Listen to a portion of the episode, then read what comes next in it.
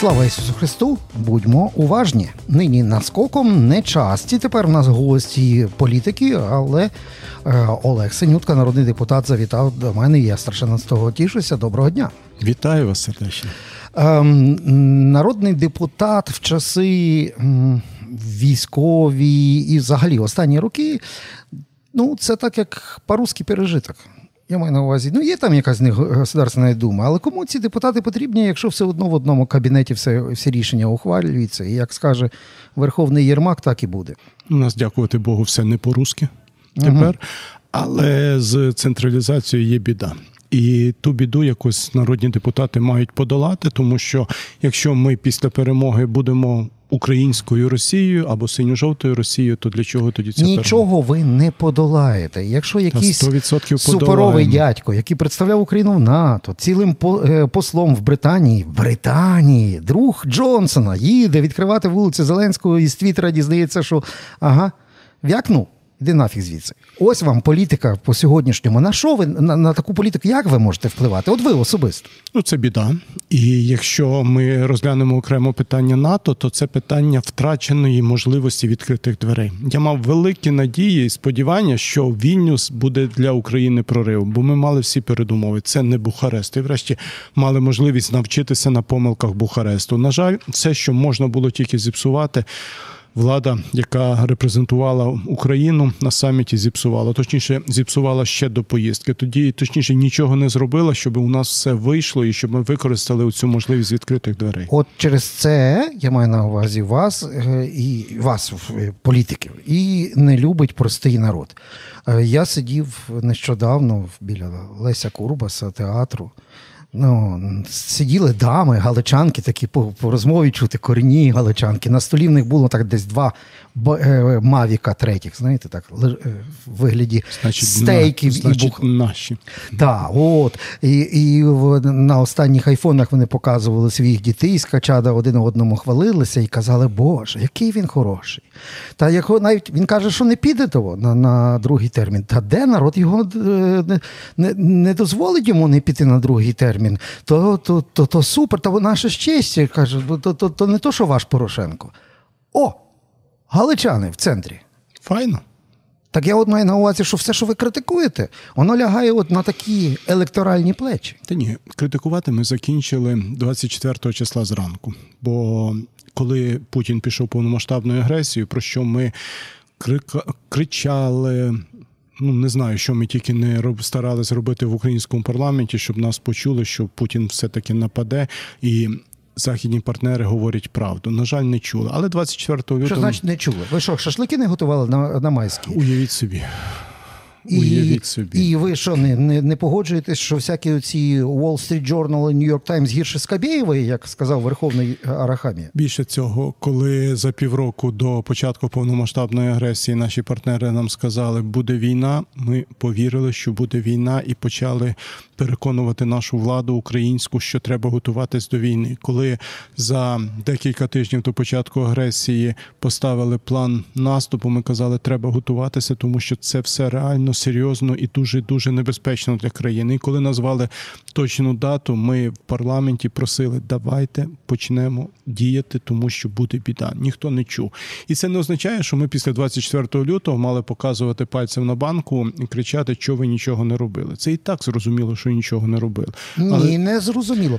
Люди так не вважають. Люди не бачать всі проколи, про які ви зараз говорите. І вони кажуть, а так це все порохоботи. От вони котять бочку на нашого сонцесяйного. Давайте вийдемо на вулицю і задамо запитання: хто допустив до розмінування Чонгару? І всі відповіді на ці питання будемо мати. Питання, чи тільки треба про це сьогодні говорити, коли ну на жаль, наш контрнаступ не йде настільки швидко, наскільки мало б йти. На жаль, кожного дня у Львові хоронять наших воїнів, і наші хлопці кладуть своє життя за незалежність нашої країни. І тому говорити треба не про це. Говорити треба про те, як перемогти. Швидше і як з найменшими втратами. І я вам дам класичну відповідь на це. Можна робити, можна говорити, так як ви а потім спокійно вийти на вулиці будь-якого міста, у Львові, в тому числі, я це чув на свої вуха. Тобто я виключно спираюся зараз, як то кажуть, на особистий досвід.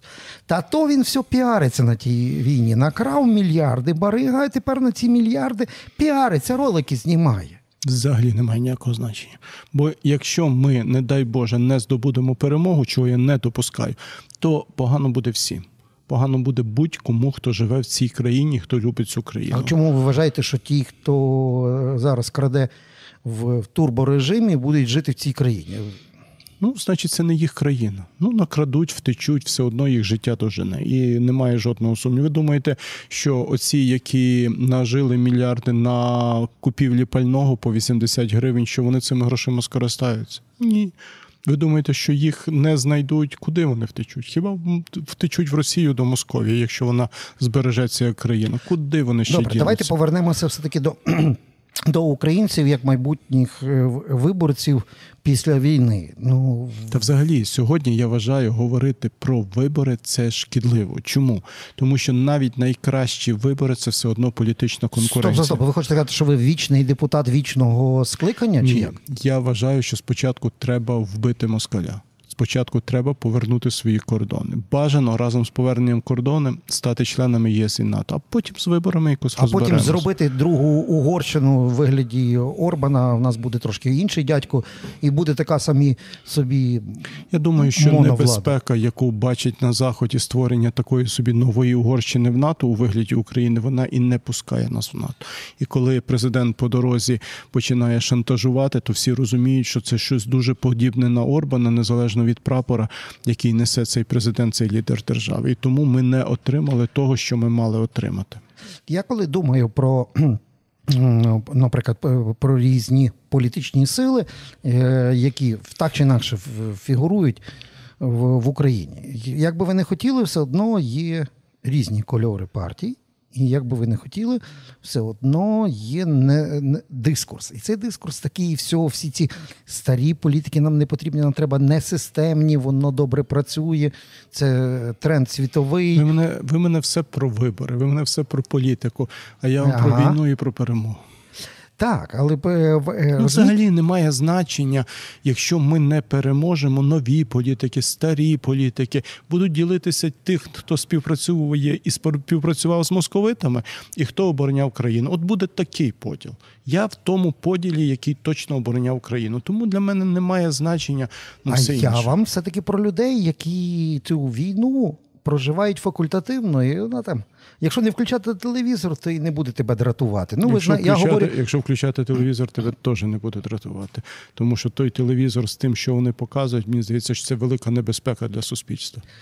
Я дивлюся на цю бульбашку людей, які щодня, як то кажуть, тримають міцну оборону ну, в Закарпатському котлі. Знаєте, ну, вони, там, де навіть немає Вони перед тим пройшли Люблінський котел вийшли успішно з Будапештського оточення. Прорвалися з лондонського оточення. Так? Ну, так. Я от про цих, розумієте, це, це мільйони людей, які в дискурсі в розваг відосиків, і для них війни не існує. Це точно не мільйони. Це точно не мільйони.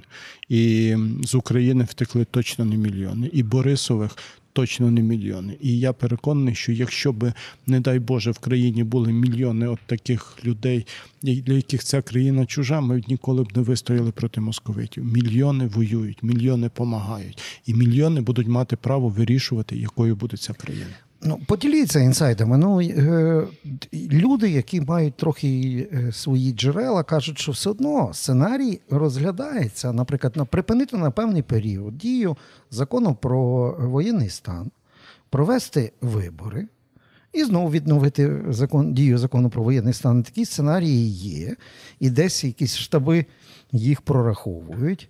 Відповідно, у вашому партійному штабі теж на всякий випадок готують такі сценарії чи ні? Влада хоче провести вибори якнайшвидше. Це очевидно. Це видно неозброєним оком, тому що довіра до них падає людям все більше і більше відкриваються очі. Але ще раз кажу: той, хто сьогодні хоче провести вибори, той ворог України. Добре, але дивлячись на певні цифри, ну я я бачив цікаву партійну соціологію. Не ваша сила замовляла, але але і у вас не росте. Немає ніякого значення. От точно з точки зору сьогоднішнього дня має значення, хто і скільки допомагає країні.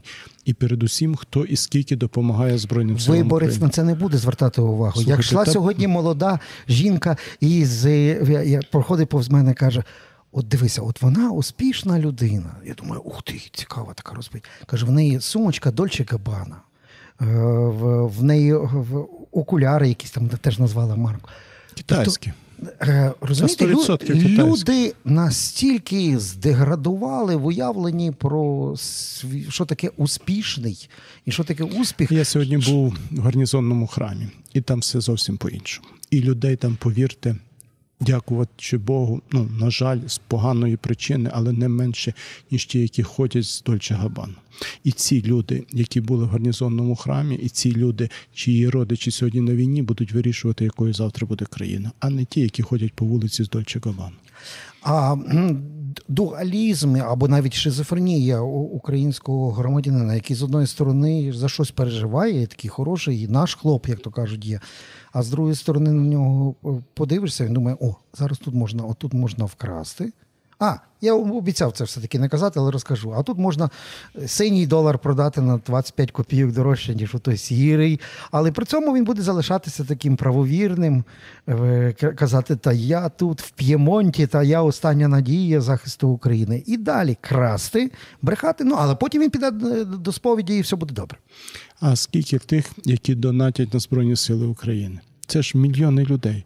Скільки тих, які несуть допомогу для Збройних сил України? Скільки тих, які збирають на мавіки, на інші дрони? Їх набагато більше. Не судіть про людей і про країну з декількох випадкових. Ми з вами як два алкоголіка, знаєте, і одне горнєтко, в якому там напівпорожній чи напів. Я пробую все гірше побачити, а ви все хочете краще побачити. Тому, А, тому що це правда. Я вірю в цю країну. Я точно буду жити в цій країні. Я точно нікуди з цієї країни не втечу. І я бачу багато людей, з якими я разом хочу жити в одній країні. угу. а що робити з тими, з ким ви не хочете жити в одній країні? Це їхнє право вибору. Вони або будуть любити цю країну, або їм місця в цій країні не буде. А якщо вони зроблять так, що місця не буде в цій країні тим, хто хоча б одне горбате слово Тих хто, скаже. тих, хто любить країну, набагато більше, в рази більше. І ті, хто люблять країну, завжди визначали, якою буде ця країна. Так було в 90-му році на граніті студентському, так було під час помаранчевої революції, так було під час революції гідності, і так є Пане зараз. Олеже, ну ви ж Путін не вірив, бекграундом. Путін не вірив, що українці можуть піднятися в 22-му році на оборону країни. Скільки було біля військоматів? Хто це був?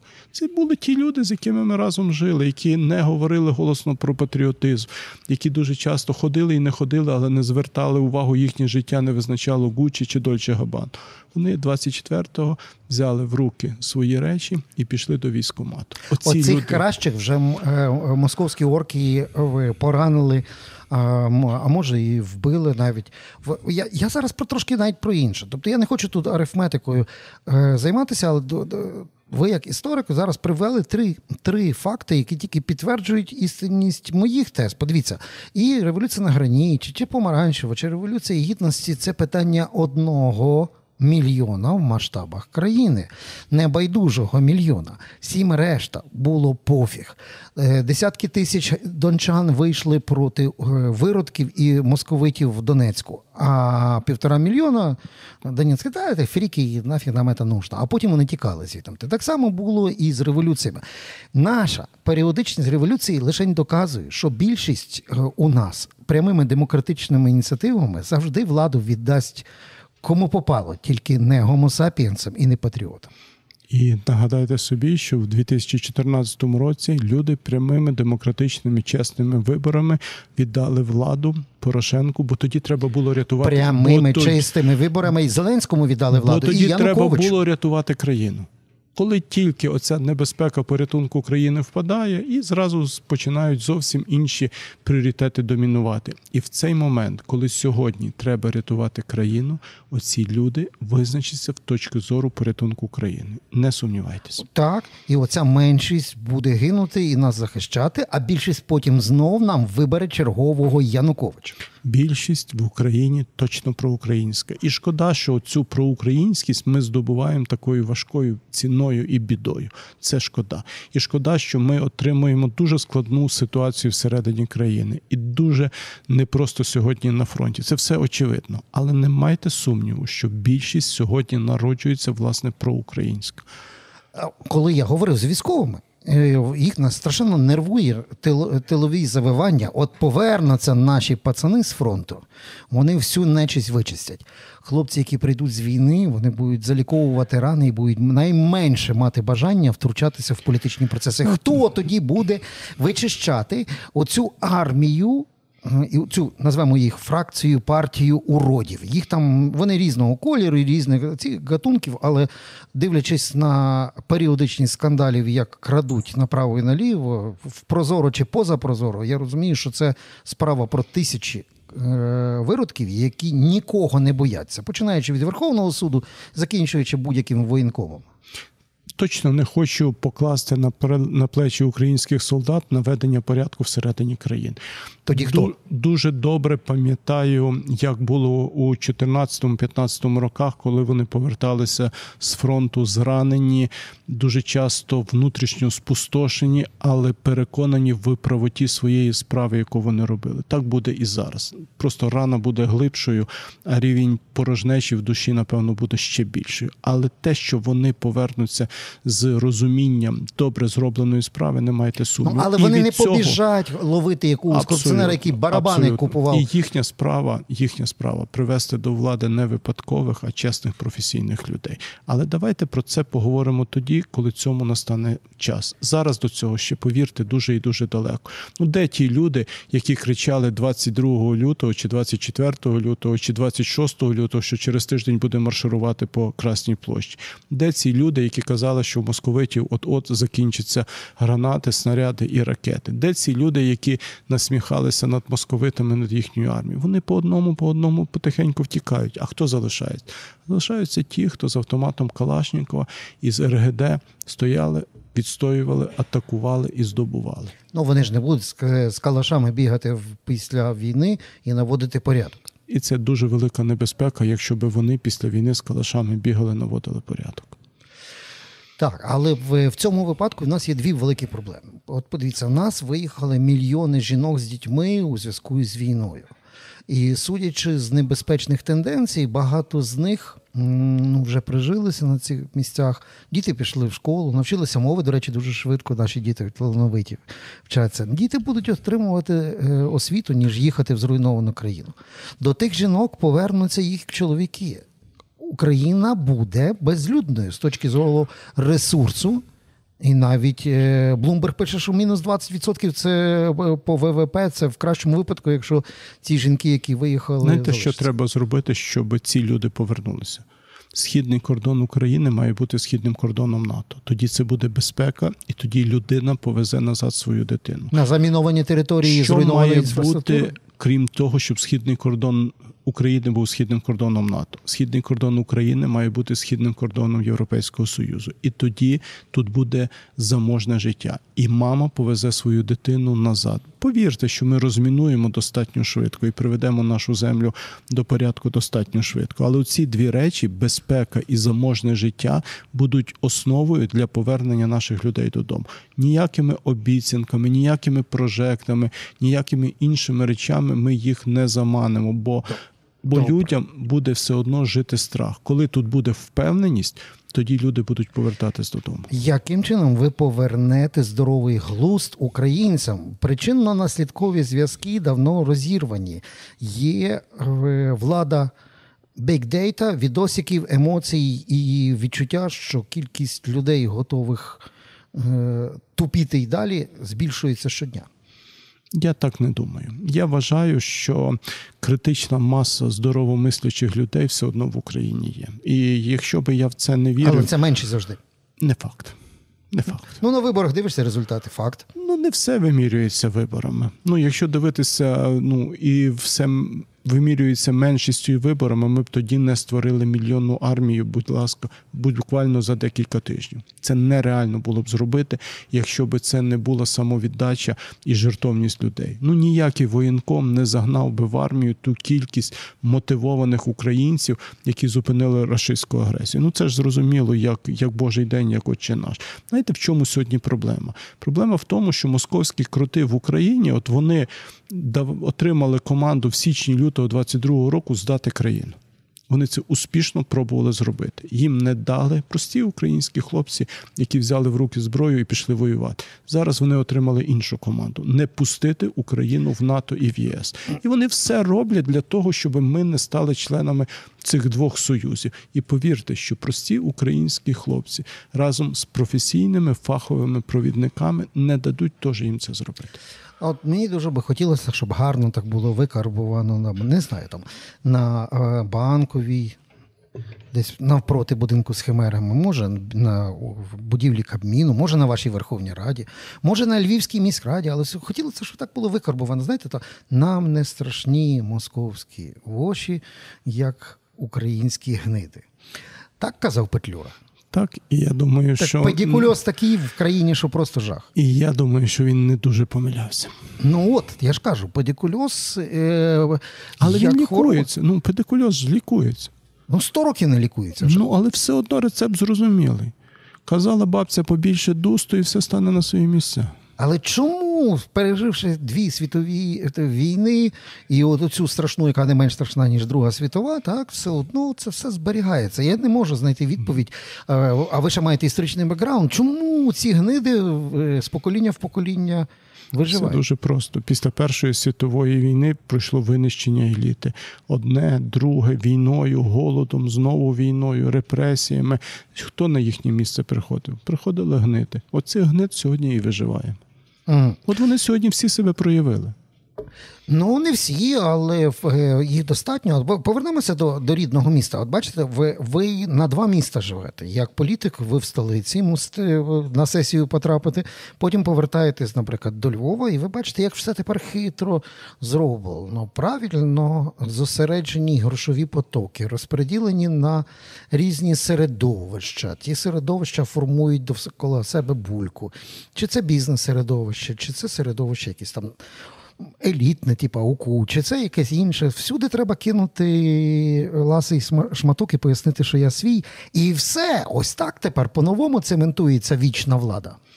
Ви хочете сказати ще раз, що садовий вбиває місто? Так, садовий вбиває місто Львів. Так, я проти цього і мене болить, тому що так відбувається. І все, що від мене залежить, я буду робити, щоб цього не було. Але на ну в, на місцях це в кожному місці щось подібне зараз є. Тобто ми бачимо. Не факт.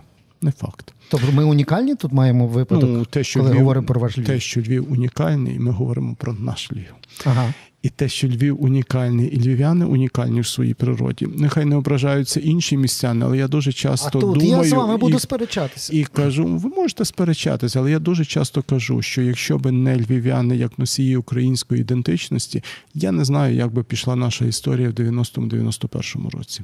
Щойно вернувся з центру, просто ходив на зустріч. Е, як корінний з діда прадіда львів'янин, я львів'ян не побачив, не відчув. Це це зовсім інше місто. Ви не відчуваєте цього? Значить, Наша місія, місія львів'ян, місія українців, всіх тих, хто схибив чи ще не отримав свого українського стержня, допомогти їм це зробити. Угу. А а що робити з тим, що Львів сприймається тепер як як такий туристично-алкогольний лобок з елементами секс-туризму? Лише вчора розпитував якихось молодих хлопців. Е, думав, що може якісь інструктори приїхали допомагати нашим Збройним силам. Ні, приїхали потрахатися. Кажуть, дешеві у вас проститутки. Тому і я вважаю, що сьогоднішня міська влада не робить те, що би вона мала робити. А що б вони мали б зупиняти туриста, який приїхав сюди? Цей стереотип вже давно сформований. І він сформований, на жаль, цією владою і при цій владі міській. Але я ще раз кажу: сьогодні є набагато більша проблема і набагато більший виклик. Коли сюди, не дай Бог, прийдуть московити, вони будуть вирізняти зовсім за іншою, не чи ти сексуальний, чи ти не сексуальний.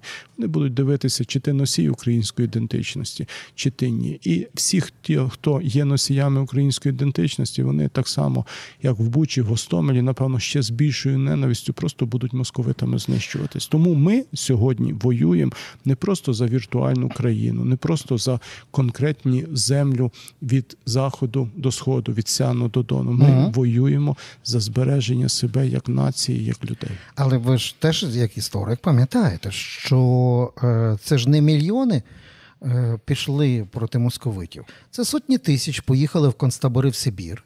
І ще десятки тисяч взяли зброю і пішли в УПА. А решта очень хорошо развивали советский э, город Львов. В Палиндрому в клипе є така кльова хроніка. Как расцвел древній Львов за времена совєтської власті. Так в нього кліп починається. І це не кліп, а це про міль- мільйон, який готовий був зразу лизати московську дупу і стати совєтським московським галічанином. З цього приводу мій любимий е, такий галицький анекдот гумореска, коли 2023 рік Криївка відкривається, виходить упівець, от дивиться вліво, вправо, каже: Слава Україні! Ну, львів'яни, звичайно, до нього героям слава. Каже, що робите, хлопці? Та що робимо? Воюємо. А з ким воюєте, хлопці? З москалями воюємо. А котрий рік зараз? Та 2023. А де хлопці воюєте? Та коло Бахмута воюємо, коло Авдіївки воюємо. Нормально ми просунулися. Добре, ми розуміємо, що це є віковічна боротьба, але мені здається, що завдяки політичним колегам, вашим політикам, в нас якраз і є оцей синдром, що одні наслухалися про контрнаступ. Е, Півроку слухали виступів політиків про контрнаступ. За той час московити окопалися, замінувалися, підтягнули зброю, накупували дронів на 100 мільйонів доларів китайців і тепер луплять по нас. А е, інші е, політики казали, підтримували такі, ніби вони кожен ранок їдять по одному арестовичу. Ну і там кажуть, то два, то три тижні, ну максимум п'ять. Та? І все, і ми в Криму будемо пити кримське вино. Ну, ви казали, що ми тепер єдина політична нація. Я маю на увазі, політична нація це ви розуміли всі різні партії, фракції, що ми одним фронтом, ворог нас один. А от це все наслухаєшся в телевізорі, розумієш, що ні? Знаєте, я коли оце все наслухаюсь, то я пам'ятаю собачого серця: не читайте зранку радянські газети. А других у нас для вас ні, кажуть Тоді- на єдиному марафоні. Тоді зовсім ніяких не читайте.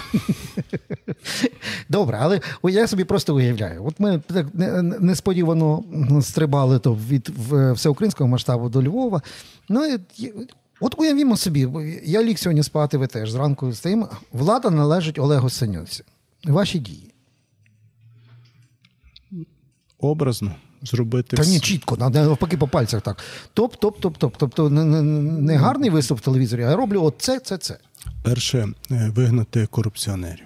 Це питання номер один, бо якщо ти їх не позбудешся, то вони скоро навколо 30 років нам обіцяють, що от ми прийшли нова влада, ми зараз їх виженемо. Це ж бажання не красти самому і не давати поруч красти нікому. Якщо ти не крадеш сам, то ти маєш право іншим сказати стоп, пішли геть, в гіршому випадку до цюпи.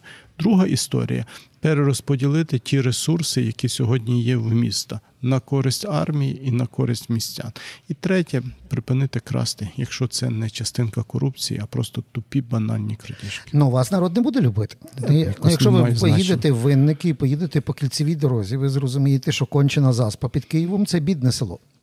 Ну, чесно, я вам скажу, я б не сказав, що Львів останні роки дуже розбудувався індивідуальними будинками. Швидше всього, Львів вбивають необдумані, абсолютно чужі. Ні, я оці- зараз про масштаб корупції побутової. Ви знаєте, дайте мені, дайте мені один Я метр думаю, західного швидше- кордону, я, я, буду думаю, добре. що тут швидше не на об'їзну і не винники треба їхати, а десь там біля Лондона, біля Марселя і Торонто. Це одиничні випадки таких гіперкорупціонерів. Ні, Я, говорю думаю, про що- побутову Я думаю, що якщо гіперкорупціонерів вичавити, тоді і побутовий рівень корупції буде падати.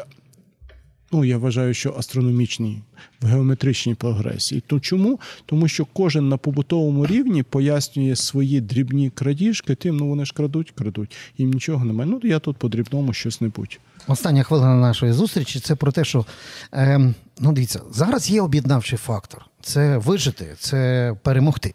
Та? Тобто, фактично, об'єднавчим фактором є москаль в широкому розумінні, бо це він воює. Ну і лічно товариш Путін. Це все так чи інакше зникне. І що буде цементувати увесь цей народ? Якщо ми станемо частинкою Європейського Союзу і НАТО, а якщо не станемо? Ну тоді наша доля буде дуже і дуже небезпечною. Немає в нас альтернативи. Не можемо ми сьогодні вижити самі в цьому жорстокому світі. Ми маємо бути частиною спільноти НАТО і ЄС, бо там безпека і заможне життя. І по-іншому я нашу країну не уявляю. Перетворити знову її в сіру зону, перетворити її знову в поле змагань великих держав. Ну це, це похоронити не тільки це покоління, а й закласти міну під наступні покоління українців. Це неприпустимо. Тому ми цього не допустимо. Тому ми переможемо раз, тому ми станемо членами НАТО два, тому наша країна, Україна, буде членом Європейського Союзу три, а Львів залишиться носієм українських традицій і місто, в якому хочеться жити. От зарубки зробив на нашій програмі Олег Синютка. Запам'ятали ці зарубки? Це було наскоку. Зустрінемось. Дякую.